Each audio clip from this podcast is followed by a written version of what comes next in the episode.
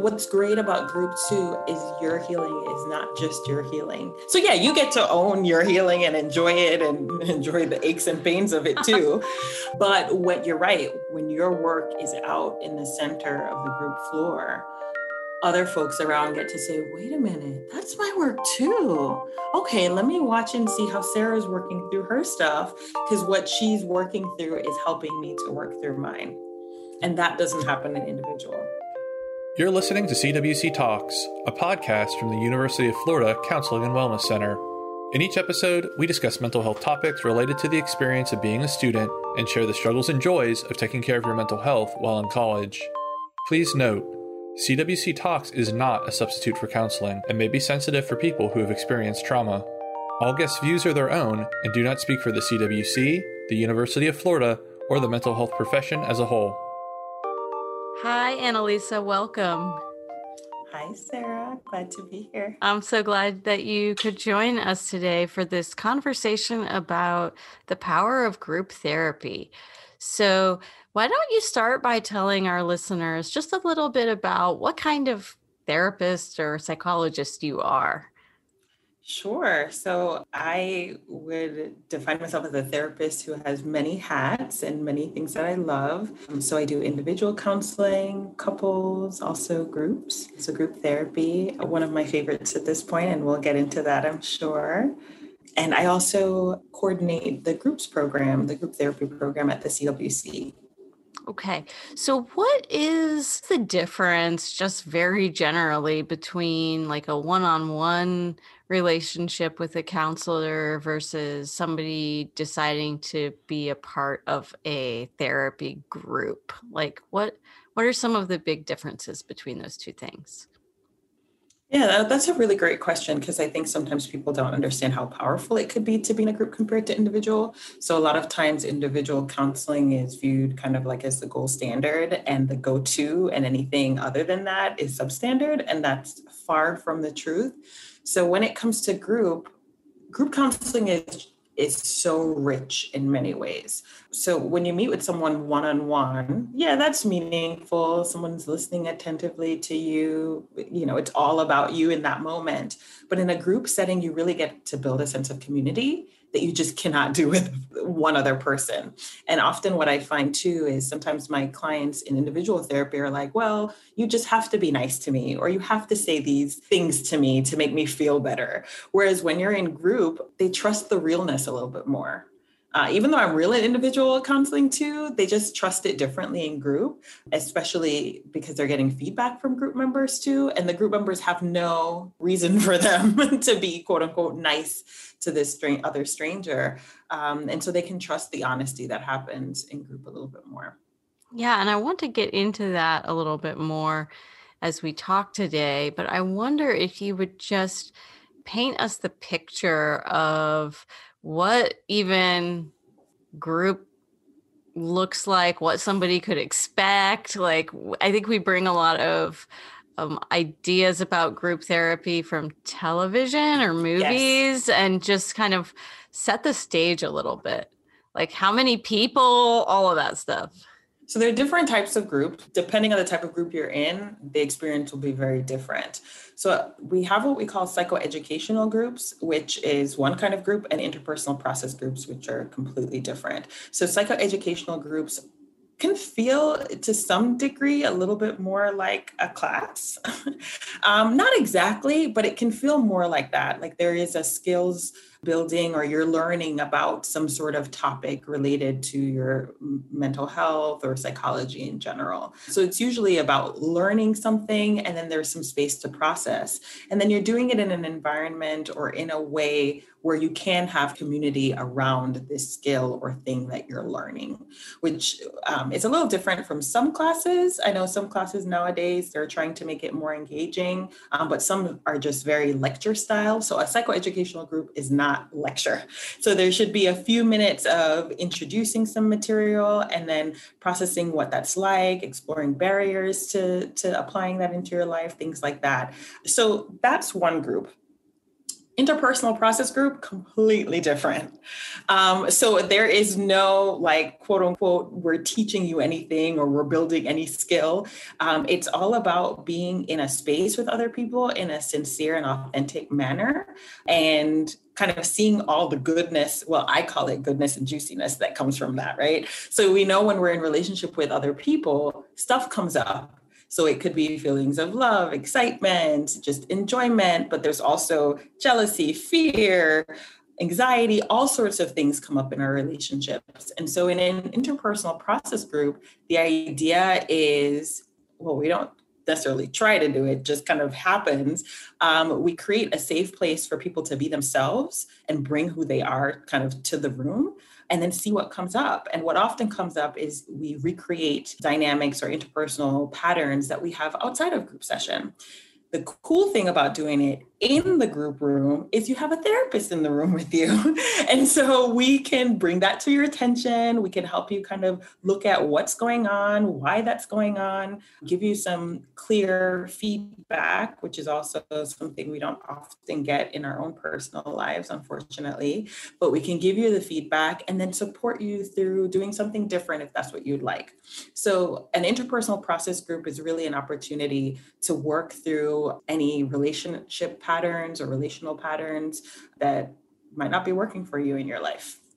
That's a lot um, in what you're saying. And I wonder, um, let me ask you a basic question and then maybe provide, we can talk some about examples of okay. what that sounds like and looks like in practice how how many people are in a group is that a hundred people like how many yeah. people are we talking about Sorry, I feel like I can go into so much detail about one particular aspect of group that you're like, give me like a, a summary. And I'm like, a summary? How do I do that? Groups are amazing.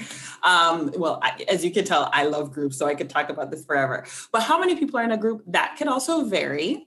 Um, so when it comes to a counseling or a therapy group, you know, it could be as low as five, although ideally you have more than five people in a group. Ideally, you'd be around eight or so, um, maybe max up to, again, it depends on the group facilitators, how many you have, but I would say a max of 15.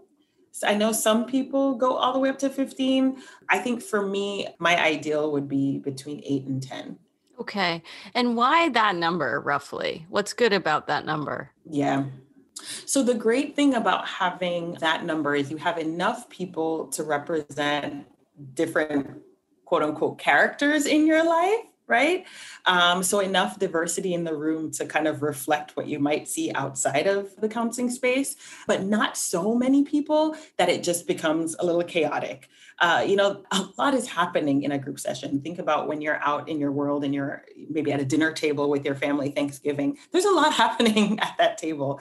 And so adding more than 12 there's a lot of energy, a lot for a group counselor to navigate and manage. And again, we don't want things to just go haywire. We want it to be challenging enough or enough to come up that we can look at, but not so much that it's difficult to navigate or manage or it's, it's almost like trying to get the sweet spot for enough dynamics in the group to, yeah. br- to bring things up and challenge the participants but also you don't want people to feel like they have to compete for time or attention or space either.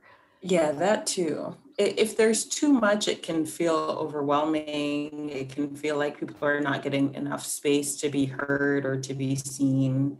And so much could be happening that we can't speak to all of it. We can never speak to all of it, but um, that a lot would go missed or unspoken. Okay. So, what are some common issues, interpersonal, which means our relationships with others, or intrapersonal, like our relationship with ourself, our feelings about mm-hmm. ourself. What are some common issues or struggles that students come into group therapy with that they find this process group uh, format really helpful for? Sure. So there's a wide range of things people could come in with. So, for sure, if they're talking about feeling lonely or disconnected in their lives, so not feeling connected to other people, um, even if there's a large number of people that are around them or that they interact with, but not feeling a deep connection, for sure that would be a thing. But sometimes folks don't even name that in particular. They might be naming depression or anxiety or just feeling like out of sorts or life just doesn't feel fulfilling. And as we dig in a little bit deeper, you know, one on one, I might find, okay, there's a big hole in terms of connections to other people. And so when I think of those things, I would think of an interpersonal process group. Uh, but it could be for much more too. Their interpersonal process group can be really helpful for folks who are looking for, I, don't, I wouldn't say like mindedness, but similar experiences where they feel like there might be the only one or they're struggling with something that's really difficult. And having a community of folks who have experienced things similarly could be really helpful and healing. So I think about that also.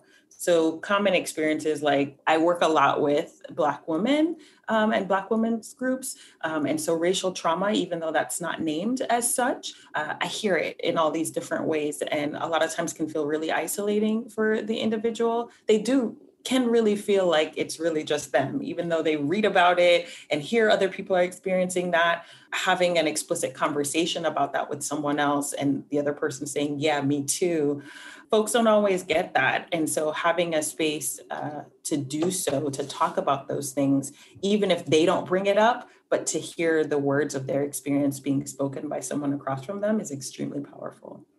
Yeah, I'm thinking about how many times students have questioned are they just imagining it mm-hmm. or that kind of thing and to have that instant understanding and yes. validation um, is can just be such a relief for people and so like through that relief like a settling in to a sense of safety yes. and like oh i can be at home in this mm-hmm. space and i can be like at home in myself around these other people which is for all interpersonal groups i think the potential gift that's there. Absolutely. Um, but especially for folks who come from groups that have experienced a lot of additional harm, that collective can just meet a need that's hard to come by in other places. Yes, you said something that really stuck out to me that they can be within themselves. And so, what I hear a lot from folks that I work with in groups is they might not name it as such, but having to put on this mask to survive in the world or to engage in the world, um, to not kind of be eaten alive. So they have to wear these masks. And it can be really exhausting to wear that mask. And it can lead to all sorts of mental health concerns, anxiety, depression, you know, suicidal thoughts, uh, you know, depending on how long you're wearing that mask and how many masks you're having to switch around or how thick that mask is. I mean, it's unbelievable. Um, and so, what's really beautiful about group is if cultivated well, which as group therapists, we really strive to do that. If cultivated well, folks slowly start um, playing around with moving the mask, see how it feels. Okay, that felt safe. Maybe I'll take it off a little longer. And when you get to a point where, as a therapist, you see them take off the mask once they walk into the room and don't put it on immediately, um, you know, when things get challenging in session or when they're talking about their experience or as soon as they're leaving that you kind of see they're leaving the mask behind a little bit that's just really beautiful to see Tell me about that. Even as they're leaving the group, they might also be leaving the mask behind a little bit. Yeah. Um, because I, I, was thinking for Black women, like the mask is part of a survival strategy, right? Absolutely. So there may be, for anybody in group, there may be times when obviously we've developed the mask in response to you know the conditions of our lives to try to yes. navigate that so there it's not always safe to just leave the mask off indefinitely but talk to me about like so if i go to group and i have this really rich and connected and authentic experience in group and then i leave the group and i'm back out in my life that's like crappy and like disconnected and doesn't feel safe like mm-hmm. how is group supposed to help me once group is over when I'm not in that group for that hour and a half a week? Sure. So group can help that in multiple ways. So to one end, you know, when you get I, you know, I, I love food. So I think about food in, in many ways. But when you've been really hungry and you get a nice, nourishing meal, um, how, how that satisfaction can linger for a while. And so it, it's similar to that, you know, and your body works better when you're properly nourished, those kinds of things. So it's similar to that. So in group, we're we're trying to provide you with a really nourishing healing space. And so getting some of that does trickle into your life in different ways so so that's one but we also talk about in group. So in group we're having very honest conversations. We're not beating around the bush you know and if we are we're kind of acknowledging that we're beating around the bush. There's there's a lot of honesty in the experience in the group session. And so we we talk about those things too. We openly talk about what are the masks we have to wear and why and being able to identify what places are a little more safe to take off the mask and exploring that. And so even though you come into the session, you're feeling safe, you're feeling wonderful, group members are also challenged to try out new skills or explore things that they're learning in the session in their lives. And if it doesn't work, it doesn't work for a particular setting, right? And so you might take off your mask briefly, test it, see how it works in a different relationship. If it doesn't quite work, so I'll put it back on. and I encourage folks to do that. Don't disarm yourself and go out in, in into um, a battlefield. But you can challenge because a lot of times we assume things are not safe, and um, sometimes they're a little safer than we we think. But we have some to situations, be, yeah. But we have to be willing to take that risk to be vulnerable yes. to find out if it's safe or not. Yes, and and we can talk about it in group before you even try it. Like you don't just have to jump in. We can explore it, we can talk about it, we can see what feels safe. The group supports you through that too, which is also really nice. Um, and so if the other group members can support you through it, they're also trying it out. They're sharing kind of their perspective, their experience with that, which is also really powerful about group too, is that you get other people's perspectives and you get to kind of vicariously learn through their lived experiences. Uh, whereas in one-on-one counseling, the therapist shouldn't be telling you about their lives and all of their lived experience. Yeah. What about feedback? So let's talk mm-hmm. about feedback. One sure. of the beautiful opportunities that's also a really uncomfortable opportunity in these process groups is to hear from your peers mm-hmm. what they how they experience you like yeah. what they think about Ooh. you i know and how they feel about you yeah. and i know for me like you know as a certainly in college and for many many years beyond college i was carried a lot of insecurities you know mm-hmm. about how i looked about how judgments that other people might have had about me mm-hmm. as being not good enough, too intense, a little bit weird and alternative and like hard to get to know. Uh, you know, I I carried a lot of fears that just people didn't like me or didn't want to know me and so thankfully like you know a lot of that has gotten better and and some of it really got better as a result of being in group therapy myself. The thing is is like we carry a lot of those insecurities around and we don't really have an opportunity to like ask other people yes. you know is is how i think you see me how you're actually seeing me eh, mm-hmm. and we're in covid now which makes it even harder but i used to give the example like you're in classroom sitting next to your peers and you you're all on your phones and your laptops and you might be sitting there thinking gosh do I smell bad? Or like, what does this person think mm-hmm. about me? You're not going to turn to them and say, you know, what are your perceptions of me? What are your first right? Like we don't have that kind of culture where we can really right. check out those fears. Um, so how is group different? Yeah so you, you, you spoke to a number of things. We get lots of feedback Um, sometimes our feedback, the feedback we receive is clear, it's rooted in care and honesty, and sometimes it's not. Sometimes it's so unclear, you have to make sense of it. And so we carry all these things around. And then you're right, we don't have a culture of clarifying or asking and saying, What do you really feel? So we're just getting these random tidbits along the way and carrying them with us and living life and trying to adapt who we are based on that. It's complicated. What's really nice about group is we try to untangle some of that right? We carry the feedback we've received so far, but this is an opportunity to hear it from people in the room with you. And you have a therapist there to kind of untangle some of the um, potential like lost meaning around what's being shared. So I always tell folks who are going to be in my group that are you, I, well, I ask, are you open to feedback? What is it like for you to receive feedback? Because I also want to kind of warn folks what they're getting into but we we asked for just honest open reactions responses thoughts feelings people are having to being in the room with someone to hearing what folks have to say how people behaved in the session. So we're just asking for, for like honest responses to that. And as people share that if it sounds unclear to me i as the therapist will say okay help me understand this a little bit more. I'll try to kind of reflect back what I'm hearing and try to, you know, make it clear.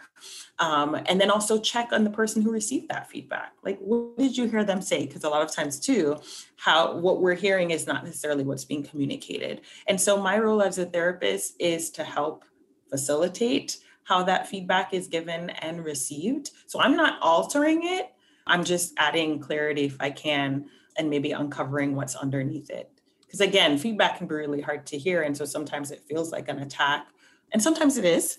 And so if it is as a therapist too i'm also naming that and if it's not you know we'll have an opportunity to explore that further. What are some interpersonal patterns that you have noticed students giving each other? Maybe initially hard to hear feedback but like hopefully ultimately really valuable for them. Like what are some common patterns of relating that we bring into a group that can make it hard for people to feel connected to us? Quite a few. One of the things that i often see again you talked we talked about having to wear a mask in this world. So a lot of times folks come in guarded. So guarded can look like many things. So guarded can look kind of like defensive guarded can look cold it can um, be like curt responses, um, just not giving much. Uh, but guarded could also look like I am filling up the space with all this nothingness or like with all this chatter that you don't get to connect with me in a meaningful way. Or I'm just going to tell you about stories and entertain you rather than really allow you to see the vulnerable parts of me. And so we see those patterns in group um i'm sorry i think i strayed a little bit no that's uh, those are question, great but those are great examples. Yeah so i see the guardedness a lot. I also see folks just really struggling to connect. Well it's similar right? But but maybe a different purpose but really struggling to connect, wanting to connect so so much that they end up doing it in ways that folks don't want to connect in that way. And so again maybe the entertaining is another thing i see yeah things like that. Or just like talking about a lot of chit chat type of stuff or giving a lot of details that just aren't that meaningful that are yeah. Oh, yes. Yeah. Let's say that i was in your group and i was doing that annalisa. Okay.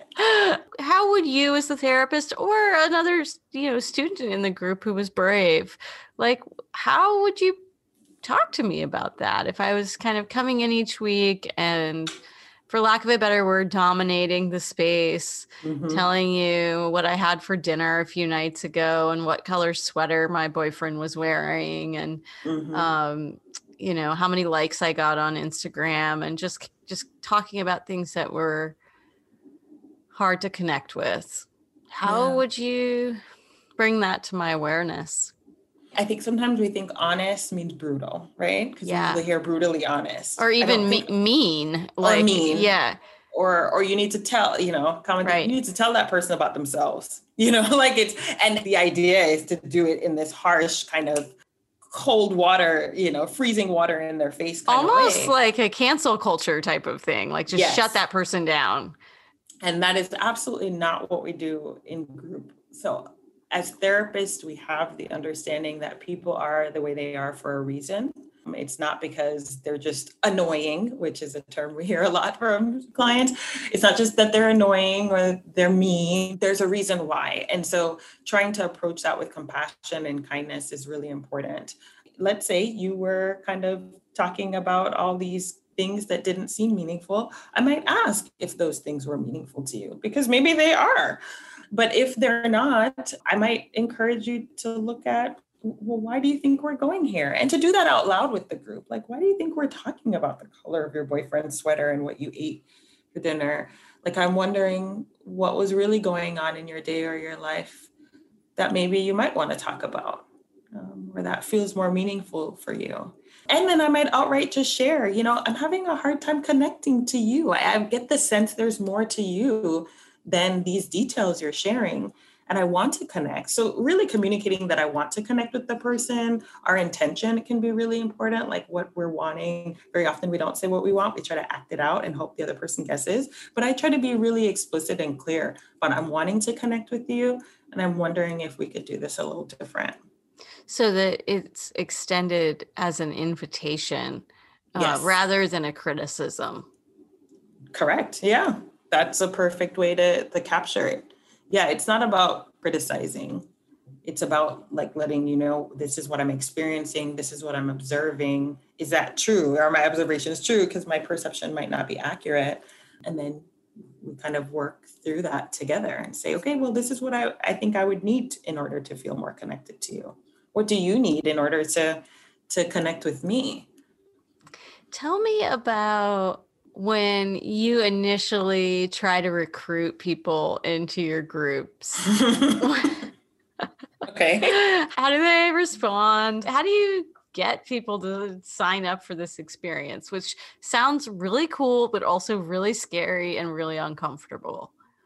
Yeah, really uncomfortable and just so new. Yeah. And usually I'm a stranger to these folks, right? right. Like unless I've been working with them in individual counseling, it's usually that they right. like why would they trust me? Right. You're well, you're like you know, and also like I might go to a stranger who's a therapist and maybe tell them my secrets, maybe. But mm-hmm. you want me to come into a room with eight other students yeah. who are my peers and tell them you know, show them who I really am. Yeah. But I'd talk to them about how powerful group could be and why and what we're trying to do and the intention. So this is a space for you to connect with other folks. And but one of the things that I allow I which is also really nice about group that I allow group members, potential group members to know is that they don't have to say a word if they don't want that first session, right? So I ask for five or six sessions to give it a, a true opportunity to see if this is this could work for them. And they don't have to say much. So they get to dictate, like, you know, if I ask them how they're doing that day, they can just say fine if they really want. And that's okay. And then they can just kind of scope it out and observe and see how others are doing and how I'm facilitating the group and see if it feels like a good space for them. I am so confident with giving them that out because I really know that once folks get into that space and see how powerful it can be, they're going to share. Thanks for listening. We'll be right back. Hard conversations are hard for a reason. It can be uncomfortable to reach out to someone who is showing signs of distress, especially if they are a friend, family member, or student. Kognito could help you build the confidence to have these hard conversations. Kognito is a 30 minute online training simulation course provided by the CWC to help you notice signs of distress in a peer, learn how to talk about these signs, practice sharing your concerns, and motivate them to seek help. Visit counseling.ufl.edu forward slash kognito to learn more and get started. Caring starts with you. And now back to the show. So, okay, so people might be really reluctant at first. Yes. But if you give if you give me the out that I don't have to come in and bare my soul, yes. then I can warm up naturally and gradually to that space. And maybe Absolutely. surprise myself, surprise you, just surprise my, you know, my peers. Like I may very Absolutely. well surprise myself. Yeah, and I have said that to folks because I've, I've there's so many group members that I've worked with that when we first met, they're like, "Well, I might have a hard time opening up and speaking," and then week one, I'm like, "Oh, you told us that's a really meaningful experience," and they got to see how the group responded to that and really connected to them, and so sometimes it can just feel so moving. If a group member is unsure if they take the risk and do it seeing it happen when they see how folks respond in the group and myself when someone shares and is themselves and how we really treat them with care and support and excitement to connect with them the other group members just kind of follow and are dying to share after that Wow. yeah i mean it's not that way for every single person obviously some folks you know it takes them a while to warm up but they tend to feel more comfortable after seeing one person share and that go well Yeah. I'm thinking about a couple of experiences that I have had as a participant in group. And I've been in a lot of group therapy um, in the process of learning to be a therapist. I Mhm. found that getting feedback from other people helped me see areas that were outside of my awareness about how Mhm. how I was coming across to people, what was working, what wasn't working so well.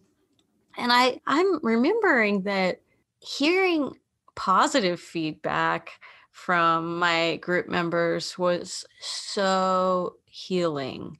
It was so healing that sometimes I would just go home and cry for hours because I like I didn't know that people could have such appreciation for seeing me um, in a in a more raw way than I Mhm. normally thought that I could show myself, and just how truly therapeutic that was. But also, like it can be really uncomfortable to hear positive feedback, and so even just getting attention is Mhm. such an interesting thing to get used to. And then I'm also thinking about some feedback I got that was really hard to hear. I remember I was doing a group with a bunch of other graduate students who are also training to become counselors. And they told me that I could come across as really superior Mm. at times, which I think, you know, 15 years later, I still probably struggle with at times. Like when I think I'm right, I can, you know, take a elevated position that's not one Mm. of like being curious about your perspective or and it was, you know, to to learn that people my age kind of perceived me as being superior better than was excruciating to hear but it really marked a turning point in my relationships to those people Mhm. i kind of decided that i would rather be off the pedestal you know i would rather have real friends and connect Mm. to people than need to like hold myself as somehow above and the, the whole reason i was holding myself above was because i felt pretty sure that they wouldn't like me if i was Mm. you know it was like it was like layered Mhm. but that that was feedback that i just don't think i could have ever gotten if i was just in a one-on-one counseling relationship right. um, because the counselor wouldn't have seen me doing that stuff. No. And you wouldn't have been bringing in the information in that way. If, if you if it was a blind spot for you how could you bring it into the room with that individual therapist? So yeah you bring up a really good point. In group counseling there's an opportunity for you um, and everyone else in the room to see those patterns you have out in your life they're there in the moment in the room and so focusing on what's in the room, in the space, is really helpful and applicable to your life. You're also highlighting too about how difficult it is to receive feedback or when folks someone sees you or experiences you in a way that does not match how you see or experience yourself. It's extremely painful, and yet growth and healing can be really excruciating. So it's not for the meek, which is why um, I think some people don't pursue counseling because of that. I think others don't have the same access or awareness for how it could be helpful. But some people decided that they're not ready to because they're not ready to do that work just yet. And that's okay too. Yeah, I needed a lot of both. You know, I needed a lot of that one on one stuff. I had some sexual trauma that I needed to mm. unpack, mm. and just, uh, you know, I needed some of that really dedicated one on one space. But I also, oh, man, I just really learned yeah, I gradually learned to be, I think I said this once, but I learned to be at home and myself around other people um, yeah. as a result of being in group. Well, they say it takes a village, right? To, but it, it takes a village to really grow to your true potential too, because, you know, um, it's hard for us to see, it's hard for any one person to see it all, have the whole 360 view. And so you need folks to talk and, and to share oh, there's a blind spot here, and this is what it looks like. This is what's getting, you know, this is what's hiding over here. Let's bring it into into the light, yeah, and look at it with kindness. And, right. and probably like half the room can relate to having the same thing now that oh it's gosh, out, yes. you know, in the middle for everybody to look at. Yes. What what's great about group too is your healing is not just your healing. So yeah, you get to own your healing and enjoy it and enjoy the aches and pains of it too. but what you're right, when your work is out in the center of the group floor, other folks around get to say, wait a minute, that's my work too. Okay, let me watch and see how Sarah's working through her stuff because what she's working through is helping me to work through mine. And that doesn't happen in individual you can kind of piggyback on somebody else's growth. Absolutely. I, I, say a lot of times too, it inspires folks to think about their own lives in a way that they had might not have if they hadn't heard your experience or witnessed your experience. I wonder if now would be an okay time to transition to talking more specifically about a little bit about what's available at the UF Counseling and Wellness Center. And if you're listening sure. at, you know, at another university, a lot of university counseling centers have group programs as well. Yes. And college may be one of the only opportunities that you'll have to be part of a group because the resources are just there and the numbers are there to get right. folks to participate out in the quote unquote real world it's harder to find therapy groups although they are out there they just might be more in big cities and mm-hmm. um, things like that so it is a unique opportunity if you are in college and have access to a college counseling center that has a groups program to check out what they have to offer. Absolutely. How does it work to get into a group specifically at the CWC, Annalisa? So at the CWC, you would start with a brief consultation. That's um, our entry point, you know, to, to any of our services, to access, access any of our services other than our outreach. Outreach, you can just go on our website and access whenever you want, um, workshops, that is. But for a group, you would need to call our front desk and say you'd like a consultation. You could even let them know you're interested in learning more about groups. So you'd meet with a therapist and they would get a brief sense of kind of what's going on with you, a little bit about components of who you are, uh, and we'll share what group opportunities are available and if they're a good fit for you. Because the fit is important, whether it's individual or group counseling, if it's not the appropriate um, kind of place for you to do your work and the timing's not right for you, it's not going to work. Um, so that therapist can, in that consultation, can help you kind of sort through that, which is really great.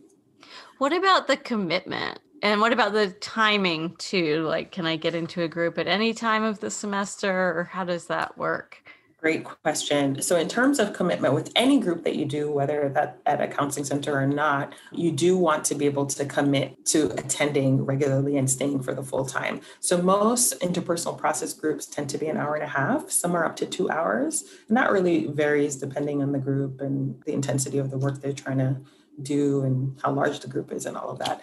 But you need to commit to that for a while. Uh, not just popping in and out whenever you feel like you want to talk or whenever you feel like you want to listen. This is growth, and growth requires time and commitment. And you know, you pull from the experience when there's spotty attendance. So if I'm sharing, opening up my heart to you, and the folks are just kind of coming in and out whenever they want, I'm not going to want to share as much because you guys aren't committing to me in a way that, in my opinion, deserves me to share all of who I am. So the commitment is really important. And some folks just aren't ready to do that. But if you are, you're more than welcome. So I would commit to coming every week at the same time for yes. The semester, usually. Usually for the semester. So, how it works at the CWC is we usually, if it's a new group, we'll usually start a few weeks into the semester, maybe up to a month, because it takes a while to do all the group screenings and make sure we've found appropriate group members. And then once we start, we go all the way through the end of the semester. So we usually stop around the week before finals week because folks tend to be focused on academics, and uh, that makes sense.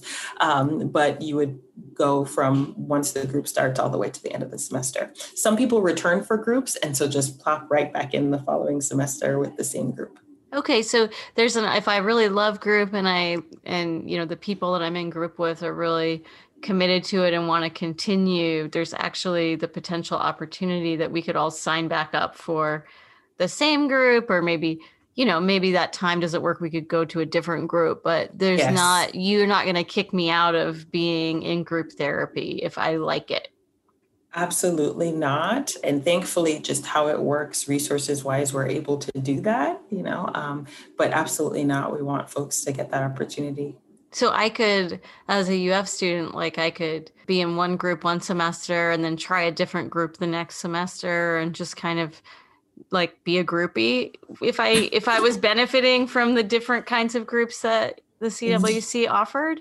Yes, you could. It would be important to make sure that you're not just bouncing around for fun, right? Like it it has to be again a good fit for you and based on what you're wanting to work on. So we have had folks maybe do an interpersonal process group and then later on say, you know, I could really benefit from um, learning some anxiety skills. And so let me do that group for a semester and then come back to the interpersonal process group later.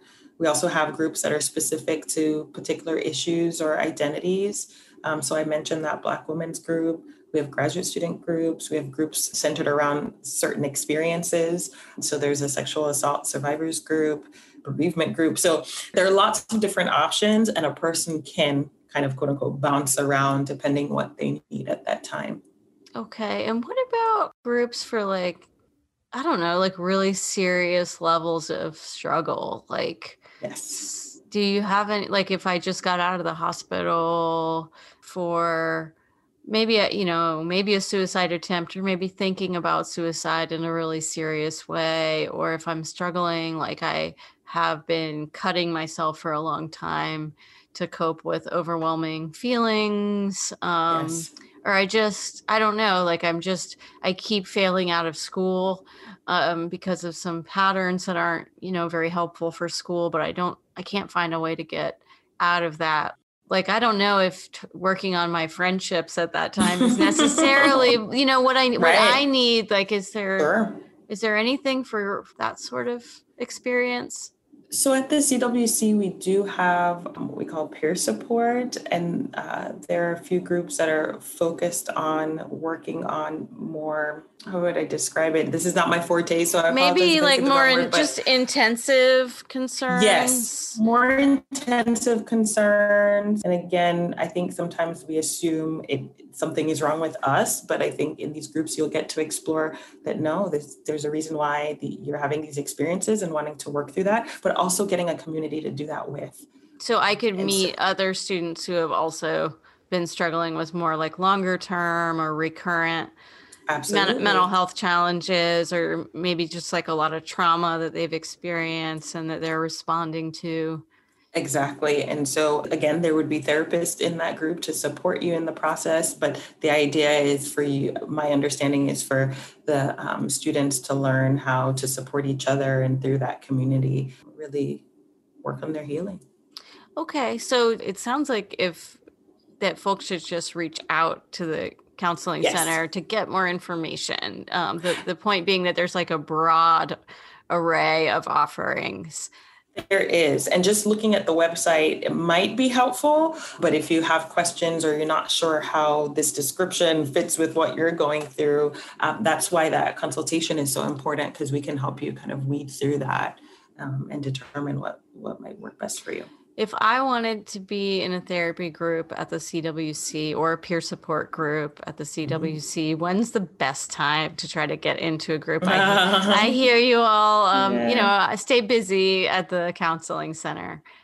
Yeah, I, you know, once you realize that there's an issue and you want to work on it, reach out to us. What I will say is some of our groups fill up really fast. Um, and some of them are a little slower. and so we never know for sure. Uh, but usually by the middle of the semester, many or most of them are full. Um, and even the ones that are not full, you may still be able to join. But what can be challenging is like you just get started before the semesters ends and there's a break. Um, and so come whenever you're you're realizing there's a concern and you're feeling even remotely ready to look at that, I would say come in right away. Worst case scenario, we try to get you what you need in that moment and then get you started for a group when one opens up again. Okay, that's helpful to know. I have one last question. You've Sure. been talking a lot about being open and real and taking off the mask. Mhm. How do I know that these people aren't just going to go like share my business everywhere? Uh, yeah, uh, that is a challenge, especially in this culture with social media and just sharing information far and wide. Um, so there's some rules, you know, of confidentiality. So as therapists, we're legally bound to that. As other group members, the therapists are really looking to screen for folks who are committed and willing to hold information confidential. So we're not able to kind of guarantee that, and we're honest about that. We can't guarantee that, you know, Sarah as a group member might not share something with her boyfriend, but we're really um, working on not just our trust, but really screening for okay, does this person seem serious and have a reverence for this healing process? And then what usually helps too is folks are equally invested. And so you sharing, if I'm going to share your business, that opens me up for my business to be shared. And so that usually helps too. But we talk about confidentiality during the screening. As therapists, we we try to screen folks out who either don't seem committed to the group or committed to holding that rule and guideline. And then we reiterate that throughout the counseling process. It sounds like you're you're looking for people who are willing to keep other people's privacy. Absolutely. That that's a value that they hold, and that they also um, know that they're asking other students. It's it is it's a bond of trust. Like Yes. I remember a group that I participated in actually for years. The rule was that I could share about my experience in the group with anybody Yes. I wanted to. Like, wow, I'm so proud of myself. I talked about this today. Um, and and this is how I felt when I talked about this. And even like these anonymous people that I'm in group with were really nice to me. Like I could I could Mhm. say that to my Mhm. friends, my family, but what I couldn't say is like Rosa talked about how her dad used to treat her and Yes. yeah that is the same rule. it's been that's the rule that stands. You can share your experience because that's your information. Um, and so you get to be in charge of your own information. Um, so if it's yours, Sarah, you can share it however you would like, but you cannot share Rosa's. Rosa can only share hers. and that seems fair right like that seems Yes. yeah anything else that you would want to add to this conversation today annalisa Yeah, I would say if you're curious about group, reach out and ask a therapist who does group counseling. So whether you're at UF, I mean, if you're at UF for sure, call us, right? But if you aren't at UF, reach out and ask someone who does groups and get their perspective. Because what you see on TV um, is not always a reflection of what group is. Sometimes TV, you know, they glamorize things, they, they, they want to make it entertaining so I would say reach out and and learn more. okay thank you so much for sharing your passion for group your knowledge your experience and uh, it makes me really grateful for the chances that I've had to be part of a group and Mm. also reflect on the um, wonderful opportunities that I've had to facilitate groups at the CWC for for UF students. I think you did a beautiful job of capturing some of the magic that happens. It Mm. really is a um, powerful, powerful place. It is. It can feel magical. And that's why I, I love groups. If it was up to me, I would do more. But you know, there's only certain there are only so many hours in the day. But groups are amazing, group counseling. And so I really encourage folks to learn more. Thank you. Thank you. Thanks for listening. You can find CWC Talks on Apple Podcasts, Spotify, or wherever podcasts are found. Please leave us a rating and review us. Email us at cwc talks at ufl.edu with your feedback and suggestions for future episodes. Show notes, resources, and more can be found at counseling.ufl.edu slash cwc talks.